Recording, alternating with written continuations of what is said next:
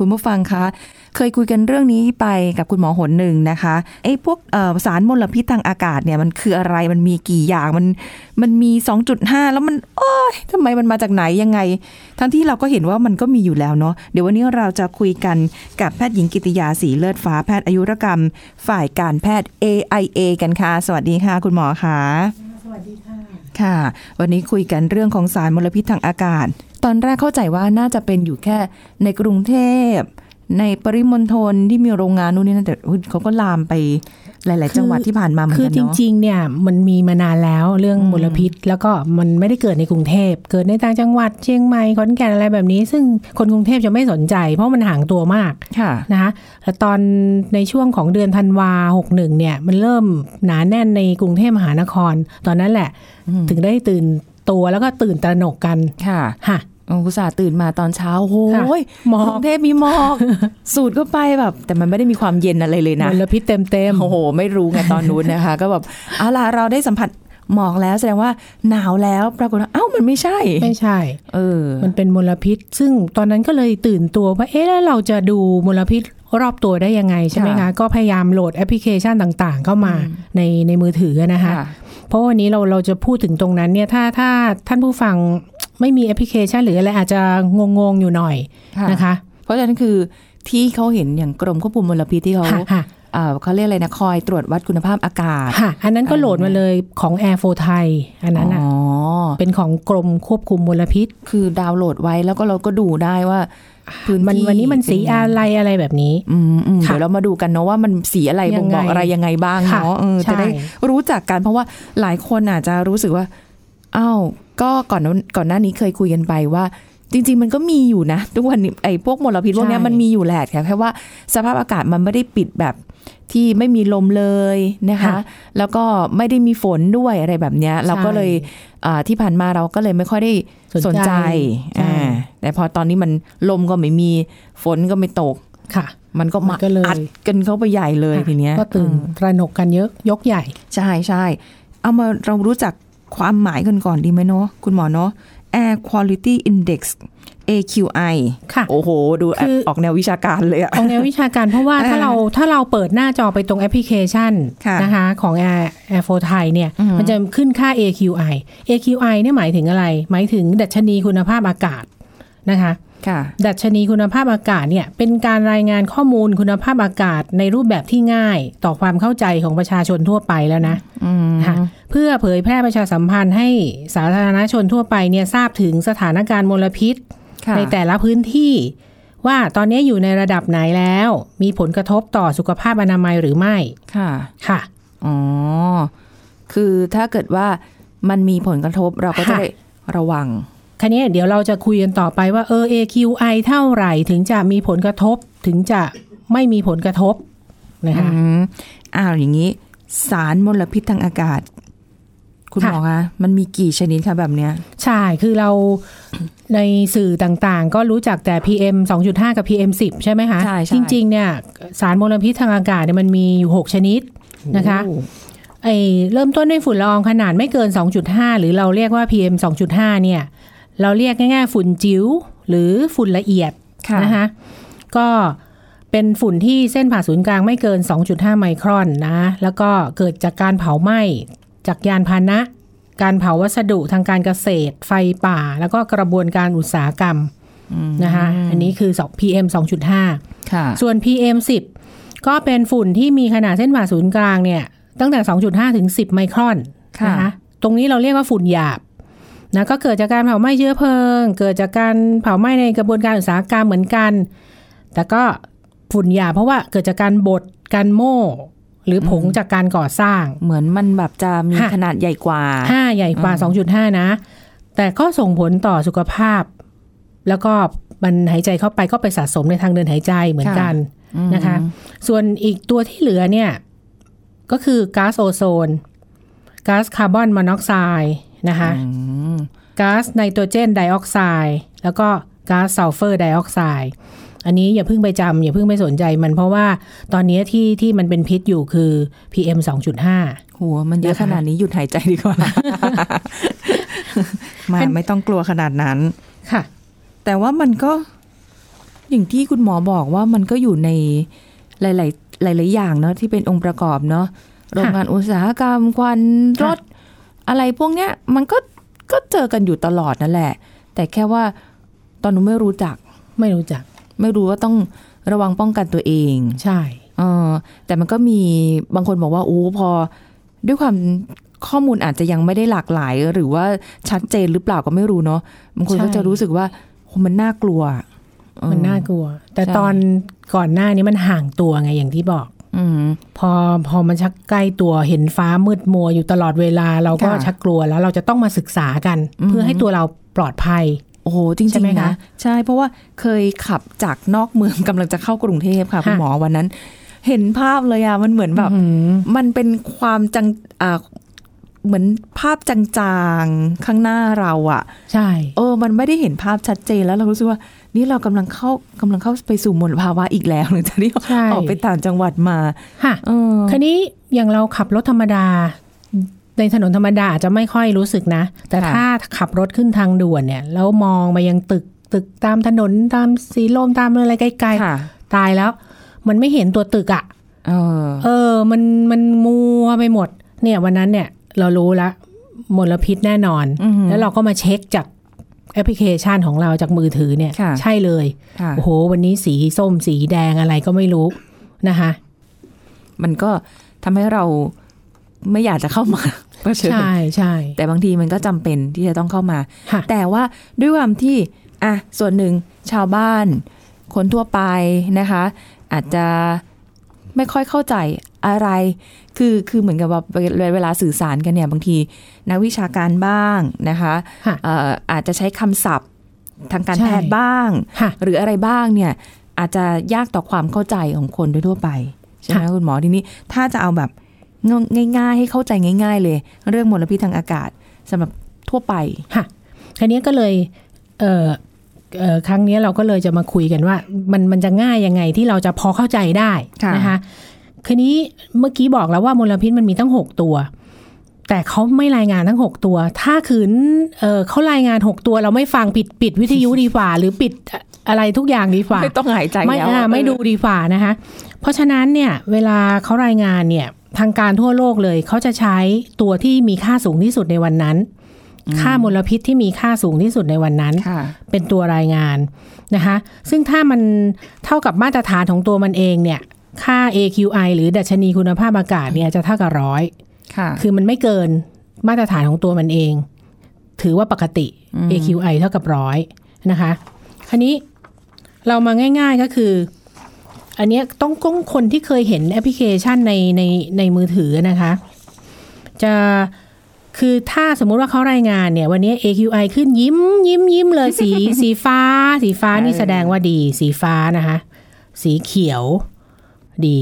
นะคะ สีเหลือง เริ่ม เริ่ม เอางี้ดีกว่า สีฟ้านี่คือคุณภาพอากาศดีมาก เหมาะสำหรับกิจกรรมกลางแจ้งท่องเที่ยวนะคะ ออกกำลังได้ตามสบายนะ อืม พอเราเห็นสีเขียว สีเขียวยิ้มน้อยหน่อย ค่ะ เขาเรียกคุณภาพอากาศดีนะคะก็ทำกิจกรรมกลางแจ้งและท่องเที่ยวได้ตามปกติ แต่สีเหลืองเนี่ย สีเหลืองเนี่ยมมันเหมือนกับสุดละ คือถ้าเกินนี้ละมันจะอันตรายละ ค่ะ ประชาชนทั่วไปถามสามารถทำกิจกรรมกลางแจ้งได้ตามปกติ แต่ว่าผู้ที่ต้องดูแลสุขภาพเป็นพิเศษนะคะเช่นเด็ก ค่ะ เด็กโดยเฉพาะเด็กเล็ก ๆ ผู้สูงอายุเด็กเอ่อสตรีตั้งครรภ์เนี่ยจะต้องระวังดูแลสุขภาพเป็นพิเศษ ค่ะ นะคะลดระยะเวลาการทำกิจกรรมกลางแจ้ง ส่วนถ้าสีส้มนี่มีผลกระทบ ค่ะ ถ้าสีแดงนี่มีอันตรายต่อสุขภาพเลย โอ้โห ค่ะ ก็อ่วมกันไปก่อนหน้านี้ ใช่ เพ เพ ราะ ราะ ว่า ว่าเราไม่รู้ไม่ท เรา ราบ ไม่รู้ไงแล้วก็ ค่ะ มารู้อีกทีคือ สีส้ม สีแดงไปแล้ว ใช่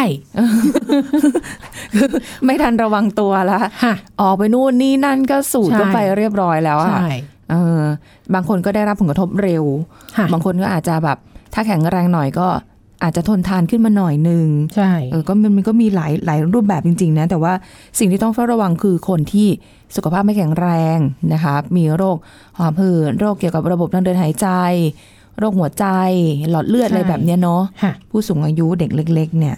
ทีนี้ชาวบ้านก็อ่ะเข้ าใจแล้ว แต่ว่าหลายคนก็คงไม่ดาวน์โหลด อาจจะไม่ได้ดาวน์ดาวน์โหลด คือบางทีคนฟังคน ค่ะ คนที่เขาบอกว่าก็ก็ใช้ชีวิตปกติแหละแต่แค่ระวังขึ้นหรืออะไรแบบเนี้ยนะ ค่ะ บางวันก็อาจจะเขาเรียกอะไรออกมาทำกิจกรรมได้ ใช่ คือจะเห็นสังเกต อันเนี้ยชัดเจนเลยคุณหมอ อันนี้บอก ค่ะ คุณผู้ฟังวันอาทิตย์ เออ ที่คนไม่ได้เข้ามาในเมืองเยอะ วันเสาร์นี้ยังเยอะนะ เยอะ วันเสาร์ยังเยอะค่ะ ค่ะ วันอาทิตย์เนี่ยมันจะน้อยลงไปเลย อืม อ่าคนจะออกมาน้อยหน่อย แต่ก็ถามว่ามีออกไหมก็มีออกอยู่นะ ใช่ แต่ท้องถนนจะโล่ง ค่ะ วันนั้นนะค่าฝุ่นมลพิษเนี่ยจะน้อย อืม แต่ว่าก็ เพราะว่ารถรถ รถมัน ร น้ ถ อย ลามัน อืม แล่นน้อย แต่พอมาวันจันทร์ปุ๊บเนี่ย ใช่ ยังเห็นตอนที่ทางราชการที่สั่งหยุดโรงเรียนสามวันห้าวันตรงนั้นเนี่ย อ่ะ โอ้โหมลพิษมันก็เป็นการช่วยช่วย ค่ะ ทางหนึ่งก็คือจำนวนมลพิษที่ออกมาจากรถยนต์เนี่ย อืม โดยเฉพาะจากรถติดเนี่ย มันทำให้น้อยลงด้วย ใช่ ค่ะ แล้วก็บอกว่าเลยทำให้เราว่าอ้าวผู้ใหญ่ไม่หยุดงานด้วย เหรอ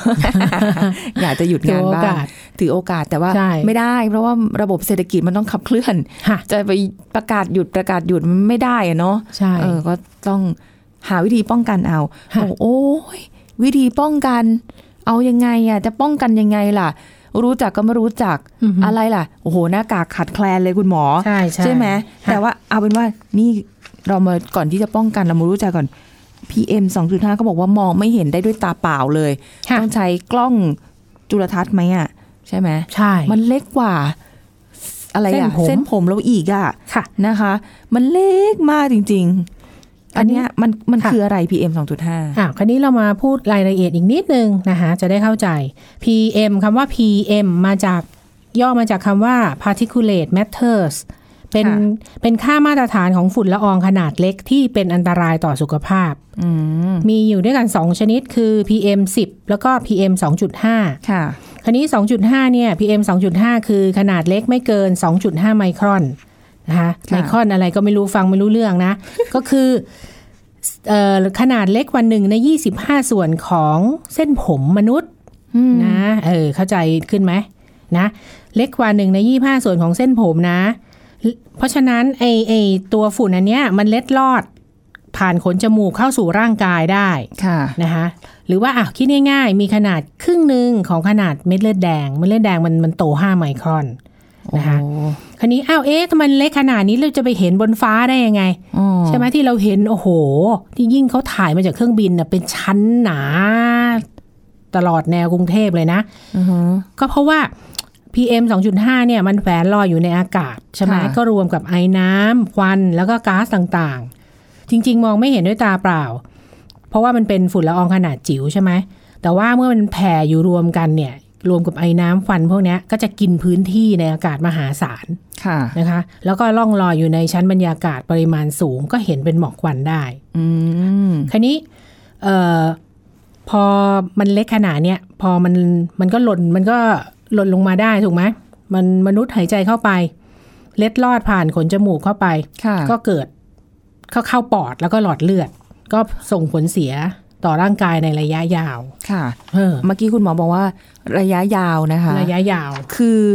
ไม่ได้บอกว่า จะต้องไอจามออกมาเป็นเลือดแบบที่อันนั้นไม่ใช่นะ ไม่ใช่ไม่ช่ เข้าใจกันผิดกันไปใหญ่แล้ว เดี๋ยวเขาจะแบบว่า เออ ถึงขั้นขนาด คือจริง ๆ มันมีอยู่แล้วแหละ แต่แค่ว่าเขาเรียกว่าอะไรนะ เราไม่ได้ป้องกันไง มันก็เลยเข้าง่ายกว่า PM 10 PM 10นี้ขนจมูกเรายังดักได้ใช่ไหม อ่าฮะฮะฮะมันเป็นฝุ่นฝุ่นใหญ่ฝุ่นยา ที่เรา ว แคะแคะออกมา ฝุ่นยา ได้อะอันนั้นนั่นแหละ ฮะ เออแล้วอ้าวแล้วเรารู้จักแล้ว แล้วมันมาจากไหนอะ ค่ะ บอกไปตั้งแต่ตอนต้น คันนี้ เออ เจ้าเจ้าฝุ่นเนี้ยนะ PM 2.5 เนี่ยลอยอยู่ในชั้นบรรยากาศได้นานเลยแหละ ค่ะ นะแล้วมันก็ปะปนกับมลพิษอื่น อืม ๆนะคะ พอหายใจเข้าไปนะ เดี๋ยวสิ พอมันจิ๋วขนาดนี้นะ ก็เป็นพาหะนำสารอื่นเข้ามาด้วยกับกับตัวของมันนะ เช่น พวกแคดเมียมปลอด อ่า โลหะหนัก ไฮโดรคาร์บอน แล้วก็สารก่อมะเร็งจำนวนมาก เพราะฉะนั้น P- PM 2.5 เนี่ย เพิ่มความเสี่ยงต่อการเป็นโรคเรื้อรังนะ ค่ะ เช่น โรคปอดอุดกั้นเรื้อรัง โรคหลอดเลือดสมอง หัวใจขาดเลือด โรคติดเชื้อเฉียบพลัน ค่ะ ในระบบหายใจนะคะ ที่ปอดอะหรือโรคมะเร็งปอดที่เราได้ยินกันตามสื่อต่าง ๆ เนี่ย อันเนี้ยนะคะ คราวนี้มันมาจากไหน ส่วนใหญ่เนี่ยมันมาจากการเผาไหม้เชื้อเพลิงธรรมชาติที่ไม่สมบูรณ์ก็คือ ตามรถยนต์ที่ติดกันเยอะ ๆ อะไรพวกเนี้ยรถดีเซลที่เราได้ยินกันนะคะ ค่ะ แล้วก็มีจากฝุ่นจากการก่อสร้างด้วยนะคะคันนี้เนื่องจากมันพาไอตัว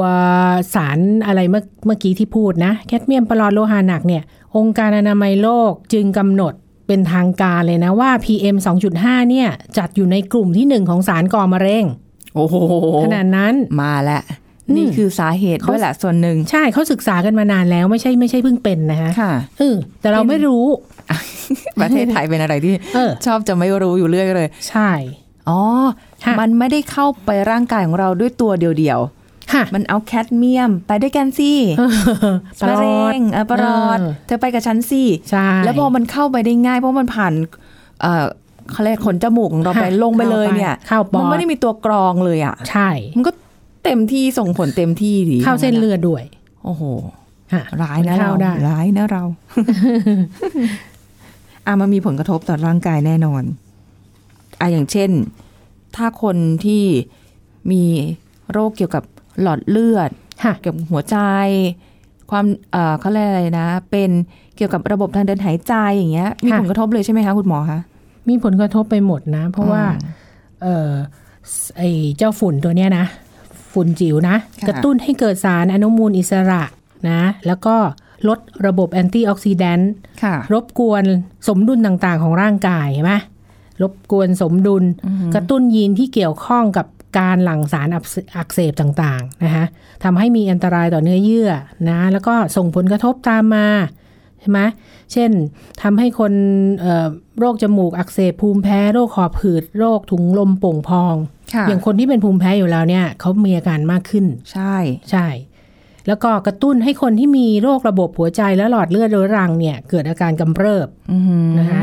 โดยเฉพาะโรคกล้ามเนื้อหัวใจขาดขาดเลือด ค่ะ นะคะส่วนระยะยาวเนี่ยอาจจะเกิดโรคถุงลมโป่งพองนะถึงว่าแม้จะไม่สูบบุหรี่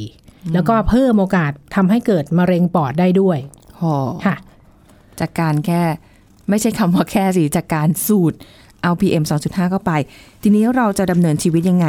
ท่ามกลางปัญหาฝุ่นละอองขนาดนี้ เราจะต้องใส่หน้ากากกันตลอดเวลาไหม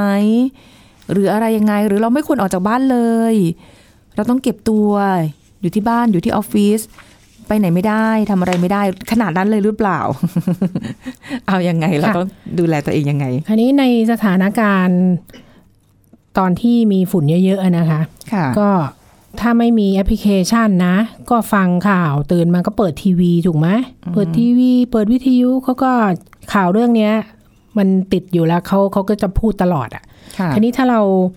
ทันสมัยขึ้นมาอีกสักนิดนึง อืม นะคะ เราจะต้องเปิดแอปพลิเคชัน เปิดมือถือแต่เช้าเลย ค่ะ เช็คข้อมูลสภาพอากาศสิว่าเป็นยังไงแถวแถวบ้านเรา อันที่หนึ่งแถวแถวบ้านเราอ่าวันนี้ออกไปออกกำลังกายได้ไหมอะไรอย่างนี้ หรือว่าที่เรากำลังจะไปทำงานเขาเขาให้เขาให้เซิร์ชหาได้อะนะคะ ค่ะ กดไปว่าอ่ะเรากำลังจะเดินทางไปสมมติแถวสีลมหรืออะไรตอนนั้น ที่ทำงานเราเป็นยังไงนะคะ ก็สีส้มหรือสีแดงหรือเปล่า ค่ะ นะ ถ้างั้นเราต้องเตรียมตัวเต็มที่ อ๋ นะ อ ที่เราจะเดินทางจะเดินทางไป ค่ะ นะคะ อือฮึ อ่าเสร็จแล้วอันที่หนึ่งหาข้อมูลสภาพอากาศ อันที่สองป้องกันตัวเองละนะคะ ค่ะ เขาบอกว่าถ้าหากพื้นที่สีส้มหรือแดง ถ้าเลี่ยงได้ก็อย่าไปเลยตอนนั้น เขาบอกว่าช่วงกลางวันเนี่ยคุณภาพอากาศเนี่ยจะดีกว่าเช้าแล้วก็เย็น แต่ถ้าถ้าเราหลีกเลี่ยงไม่ได้จริงๆ เราต้องเดินทางไปทำงานหรืออะไร ก็ป้องกัน ถ้า ค่ะ สีส้ม สีแดงก็ใช้อุปกรณ์ป้องกัน ที่ดีที่สุดคือหน้ากาก N95 ท่านผู้ฟังคงเห็นเห็นข่าวละ ค่ะ ถูกไหมคะ คราวนี้หน้ากาก N95 เนี่ยต้องสำอันที่หนึ่งแพงกว่าหน้ากากธรรมดา ใช่ แต่ว่ามันป้องกันได้ดีที่สุดนะทางวิชาการเนี่ยพบแล้วว่ามันดีที่สุด ค่ะ แต่ว่าใส่ยากต้องใส่ให้เป็น ต้องให้ ถ้า มั ใส่ นแนบ ถูก สนิท ใส่ให้เป็นแล้วจนแนบจนที่ว่าเกือบหายใจไม่ได้นั่นแหละ คือใส่ โอ้โห ถูกต้อง ยิ่งคนไม่ชิน ค่ะ นะ ใช่ ยากมากเลย ยาก นะ ค่ะยากขนาดบุคลากรเอ่อสมมติพยาบาลหรือแพทย์เองที่ ค่ะ ที่ต้องใส่ในโรงพยาบาลสำหรับผู้ป่วยติดเชื้อทางเดินหายใจเนี่ยยังลำบากเลยต้องหัดด้วย อืม ไม่ใส่ง่าย ๆ ค่ะ นะคะ เสร็จแล้วถ้าคนกลุ่มเสี่ยงเนี่ย ถ้าสีส้มสีแดงไม่ต้องให้เขาออกนอกบ้านเลย ค่ะ นะคะ หรือว่า ผู้บริหารหน่วยงานอะไรเนี่ยจะต้องช่วยเหลือเจ้าหน้าที่พนักงานที่เจ็บป่วยนะที่ที่บอกว่าไม่ต้องเป็นวันลาใช่ไหม ค่ะ แล้วก็หาอุปกรณ์ป้องกันให้เขาให้พนักงานด้วย อืม ค่ะ แต่ว่าเอ่อเรื่องของการที่บางคนหลีกเลี่ยงไม่ได้ ใช่ แต่บางคนก็อาจจะแบบในช่วงแค่ระยะเวลาหนึ่ง ค่ะ แต่คนที่ต้องอยู่นานๆเนี่ยคุณหมออย่างตำรวจจราจ อ๋อ ร อันนี้เห็นใจมากเลย เออคนขี่วินรถจักรยานยนต์รับจ้าง ใช่ คนขายขนมขายอาหารริมทางอะไรแบบเนี้ย ค่ะ อยู่ตลอดเลยอะ อันนั้นก็ต้องใส่หน้ากากตลอดจริง โอ้ ๆ โห เพราะว่าเพราะว่าถ้าสมมติเขาหลีกเลี่ยงเขาต้องขายของอะไรอย่างนี้ แล้วพื้นที่เขาเป็นสีส้มกับสีแดงอ่ะ อืม เออจะหลบเข้าตึกอะไรยังไงก็ไม่ได้ เพราะเขาต้องทำมาหากิน ใช่ไหมคะ แต่ช่วงหนึ่งเอ็นไอหน้ากาก N95 เนี่ยมันก็ขาดตลาดไปนะ ฮะ เออแล้วก็มีของปลอม โอ้ ออกมาอีกแล้ว โอ้โห โอ้โหปลอม อืม เร็วจังเลยอะ ใช่ เออ อะไรแบบเนี้ย ค่ะ มันอย่างนี้มันจะช่วยไหม อย่างที่เขาบอกว่าเลยนะ หน้ากากธรรมดาซ้อนกันสองชั้น หรือมีกระดาษทิชชู่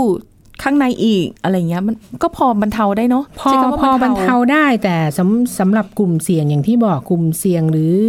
เนี่ยเด็กผู้สูงอายุอะไรอย่างเงี้ย ม ถ้าจะให้ปลอดภัยเต็มที่เนี่ย ค่ะ ต้อง N95 เท่านั้น ดีกว่า แต่ว่าหน้ากากอนามัยคือคือถ้าเราเป็นสมมติเป็นวินมอเตอร์ไซค์หรือเป็นอะไรธรรมดา ก็อาจจะมาใช้หน้ากากอนามัยทางการแพทย์ได้ที่ซื้อตามร้านสะดวกซื้อร้านขายยาทั่วไปเนี่ยซึ่ง ค่ะ ราคามันถูกกว่าหลายเท่าเลย อืม นะแต่ว่าอันเนี้ยเขารู้เขาทราบแน่นอนแล้วว่า ถ้าเป็นไวรัสหรืออนุภาคที่เล็กกว่า ที่เล็กที่เล็กๆเนี่ยอย่าง PM 2.5 เนี่ย ค่ะ อืมมันใช้ไม่ได้ผลอยู่แล้วล่ะ อืม เออแต่แมสพวกเอ่อหน้ากากพวกเนี้ยก็ใช้ครั้งเดียวแล้วทิ้งไม่แนะนำให้ใช้ซ้ำ ค่ะ ส่วนหน้ากากอีกอย่างหนึ่งที่เราหาซื้อตามตลาดทั่วไปอะนะคะก็คือแบบผ้าฝ้ายธรรมดานะก็ก็ไม่เหมาะสำหรับการป้องกันฝุ่น PM 2.5 อยู่แล้ว แต่พวกนี้ดีคือเอามาซักแล้วก็เอากลับมาใช้ใหม่ได้ อืม อืม คือต้องใช้ให้ถูกกับอ่าสถานการณ์ ใช่ใช่ ตอนนั้น จริง ๆ ถ้าถ้าถ้าธรรมดาถ้าเรายังถ้าเราเดินทางขึ้นรถไฟฟ้าอะไร อันนั้นมันมันมันไปเรื่อยๆ ใช่ไหมแล้วก็ ค่ะ ลงมาพอจะขึ้นที่ทำงานมันแพบแพบแพบๆๆเงี้ย ค่ะ ถ้า N95 ไม่ได้ ก็ใช้หน้ากากทางการแพทย์อะ ค่ะ หน้ากากอนามัยทางการแพทย์ไอ้เขียวๆแบบนั้นอะ อ่า ใช้ได้ อ่า เออซึ่งต้องใส่ให้ถูกนะคะ อันนั้นก็ ค่ะ ไม่ใช่ว่าใส่ใส่ผิดใส่ถูกนะ เอาใส่ มัน ให้ มี ถูก วิธี ยังไง ใส่ คะ เออ ไม่รู้อ่ะก็ต้องดู เอาทางมันมันออกเอาทางต้องดูหน้าหลังดีๆ ไม่งั้นใส่ไม่ดีเดี๋ยวฝุ่นมันตกเข้าไปในร่องตรงนั้นอีก อืม นึกออกไหมถ้าคน ค่ะ ที่เคยซื้อมาค่ะ ค่ะ ไอ้เขียวๆเนี่ย อ่า เออ คือ คือปกติเป็นคนที่ใส่หน้ากากอนามัย เออ โดยปกติอยู่แล้ว แต่ว่าพอมันมีสถานการณ์ PM 2.5 มาเนี่ย ตอนหาเลือกซื้อเลือกใช้เนี่ย โชคดีว่ายังพอมีหน้ากากแต่มันไม่ใช่ N95 มันก็บรรเทาไปได้นิดนึง แต่พอ N95 มาจริงๆเนี่ย บางอันก็พับได้ก็พกสะดวกหน่อย บางอันพับไม่ได้พกยาก อืม คุณหมอกำลังหยิบหน้ากากให้ ดู ด้วยเวลาที่ค่อนข้างจำกัด ก็ต้องใส่ให้ดู เอ้ยต้องใส่ให้ถูก เออตกลงสี อืม สี ต้องใส่ให้ถูก สีขาวหรือสีเขียวอยู่ด้านนอก ส่วนใหญ่จะเห็นสีเขียวอยู่ด้านนอกนะ ปกติ มันเขาบอกว่า ต้อน่จะ ยังไงก็ได้แต่แค่แค่อ๋อแค่ แค่ให้แบบว่าตัวที่มันเป็นตะเข็บอะ ค่ะ เออที่ตะเข็บเรียบๆเลยอะนั่นแหละใส่ อืม อยู่ด้านนอกอะไรแบบเนี้ยที่ ไม่ เคย รู้ล่ะ ต้องถ่ายไม่ถูกก็ต้องถามที่ร้านยา ต้อง อืม ให้เขา แล้วแต่ ทำให้ดู ใช่ไหม ใช่ มีหลายรูปแบบมากหน้า ค่ะ กากเอาให้แนบกับใบหน้าไปเลยไม่ให้มันมีช่อง ไม่ใช่ไม่ใช่ ไม่ใช่ใส่แล้ว เอามาอยู่ใต้จมูกอะไรแบบนั้น อันนั้นมันก็ได้นิดหน่อย เพราะว่าคนที่มีปัญหาเรื่องของโรคภูมิแพ้อย่างดิฉันเองภูมิแพ้เนี่ย ออกไปแค่รดต้นไม้อะคุณหมอ แป๊บหนึ่งเอ ยังง นะ ตอนเช้าก่อนออกไปทำงาน ยังจา โอ้ ม โห น้ำมูกไหล แสบคอ แบบ ไม่รู้จะว่ายังไงเลยอะแค่แป๊บเดียวเองนะ ใช่ เออเพราะฉะนั้นถ้าเกิดต้องเผชิญกับการ แต่เรื่อง ที่ นี้เรื่องนี้ดีนะคะทำให้ทำให้คนไทยเราตื่นตัว อย่าง ค่ะ ญี่ปุ่นเนี่ย ถ้าเขาเป็นหวัดเป็นอะไรนิดนึงเขาใส่หมดแล้วอ่ะใน อ๋อ เขาขึ้นรถไฟฟงไฟฟ้าเนี่ย บ้น ของเรา ไม่มี ก็จะดูรังเกียจหน้ารังเกียจมากเลยคนที่ใส่ผูกแมสอะไรเนี่ย แต่ตอนเนี้ย ราะ ปรากฏว่าทันสมัย อ่าฮะ ค่ะ ทุกคนก็ใส่ ทุกคนก็ใส่ เออ เออ ไม่ได้ดูเป็นเรื่องประหลาดละ ไม่ได้ ไม่ต้อง ตอนนี้คนไทย เขินละ จะไม่ไม่ประหลาดเลย ถ้าใส่แมส ก็ดีเหมือนกันต่าง ใช่ คนต่างใส่ ใช่ หลายรูปแบบบางทีดูไปเพื่อนเพลินๆดีเหมือนกัน นะเออใส่แล้วอ๋อนะใส่ออกมาแล้วมันจะเป็นแบบนี้ทรงแบบนี้ อะไรแบบเนี้ยนะคะ แต่ก็ไม่ต้องถึงขั้นขนาดว่าเป็นหน้ากากอุตสาหกรรมขนาดนั้น ไม่ต้อง นะคะ ค่ะ อ่ะนี่เป็นเอ่อเรื่องราวดี ๆ ที่มาเล่าให้ฟังกันกับ Air Pollution- เอ่อ Pollution Index กับ PM 2.5 คุณหมอก็ Request เรื่องนี้มาด้วย อยากจะให้ความรู้อย่างถูกต้องสำหรับใครหลาย ๆ คนด้วยนะคะ แต่ตอนนี้ก็คือหลายคนได้จะน่าจะได้ข้อมูลกันเพิ่มมากขึ้นแล้วแหละ แต่ว่าเหลือว่าเราจะช่วยกันลดยังไง ค่ะ เนาะ ใช่ ไม่ได้ว่า เอ้ยโน่นเป็นของหน่วยงาน ค่ะ นู่นนี่นั่นอะไรเงี้ย มันไม่สำเร็จหรอกค่ะ ถ้าเราไม่ช่วยกัน เอ ใช่ อถ้ายังขับรถกันอยู่แบบนี้ ถ้ายังมีการก่อสร้างกันขนาดนี้ ยังเผากันขนาดนี้ มันก็ไม่หมดลงไปแน่ๆ แต่ว่าตอนนี้ที่แน่ๆ หมดเวลา แล้วเหมือนจะยังไม่หมดด้วยนะ ยังเหลือวิธีการเลือกหน้ากากที่บอกว่า ค่ะ เราก็ได้คุยกันไปนิดเดียวเองเนาะคุณหมอเนาะอ่ะไม่เป็นไร เดี๋ยวเราไว้เติมกันในโอกาสต่อไปละกันค่ะ